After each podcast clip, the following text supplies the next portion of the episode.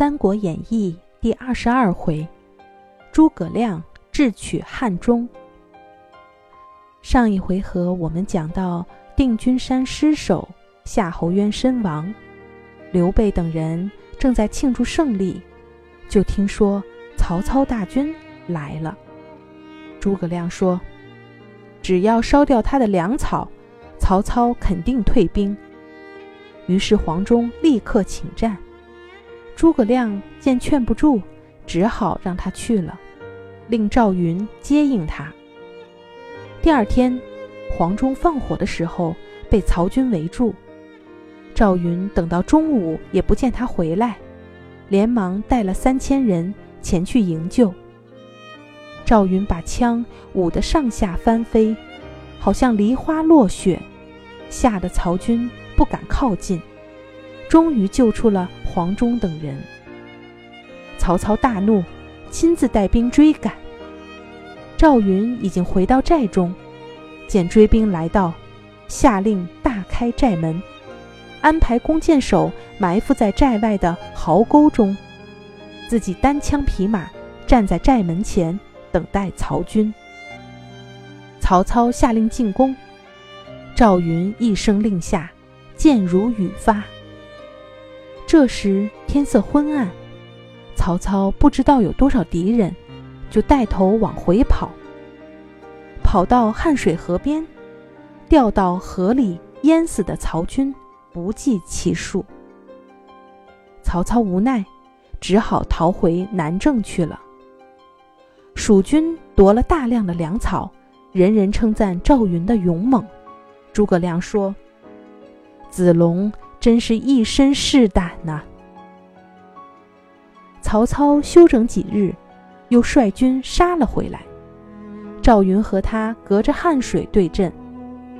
诸葛亮查看地形后，对赵云说：“你带五百人到上游的土山上埋伏，只要听见这边炮响，你就打鼓吹号，但不要出战。”赵云领命去了。第二天，曹操叫阵，等了一天，诸葛亮就是不发兵。到了晚上，诸葛亮看到曹营灯火熄灭，知道他们休息了，就点火放炮。赵云听见了，立刻让人打鼓吹号。曹操以为有人劫营，赶快起来准备。出门一看。却没有人。刚想回去休息，炮声又响了，鼓声、号声也响起来，折腾的曹兵一晚上都不安稳。就这样，接连三个晚上，曹操还怕真有埋伏，就主动退兵三十里。诸葛亮又叫刘备背水一战，让黄忠、赵云设下埋伏。杀得曹操大败，只好逃到了阳平关。曹操退守阳平关，诸葛亮命令张飞、魏延兵分两路，抢了他的粮草。曹操大怒，找刘备决战，结果又中了埋伏，于是狼狈不堪地逃回了阳平关。蜀军随后赶到。将曹操围在关内，东门放火，西门就叫喊；南门放火，北门就擂鼓助威。曹操手忙脚乱，不得不放弃了阳平关，向大路逃走。一直逃到了斜谷的边界，遇到了从乌桓平乱回来的曹彰，才停了下来。这时。马超得到诸葛亮的将令，赶到了斜谷，杀得曹军大败。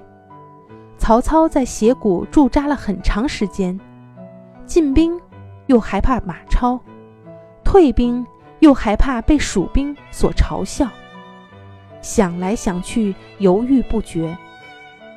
这天晚上，夏侯惇来请示巡营的口号，曹操正在喝鸡汤。就随口说了一句“鸡肋”。主簿杨修听到了，立刻收拾东西，准备回许昌。夏侯惇忙问他：“这是怎么回事？”杨修说：“鸡肋吃了没什么味道，扔了又可惜。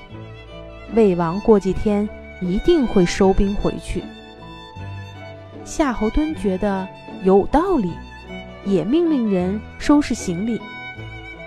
曹操听说了，勃然大怒，认为杨修在扰乱军心，就把他杀了。第二天，曹操出兵，被魏延射掉了两颗大门牙，吓得他大惊失色，立刻快马加鞭的逃回了邺郡。刘备拿下了汉中，就上表汉献帝，自称汉中王，立刘禅为世子，又对关羽、张飞等人分别给予奖赏。小朋友们，这个回合的故事讲完了。杨修是一个十分聪明的人，他曾经多次猜出了曹操的心思。但他的聪明，不但没有给自己带来好运，反而丢掉了自己的性命。这是为什么呢？中国有句古话说：“祸从口出。”杨修的缺点就在于他。太爱表现自己了，什么都想说出来。曹操还没有下令退兵，他却告诉大家要退兵了。这的确会令军心不稳。真正聪明的人，知道什么时候应该说，什么时候应该沉默。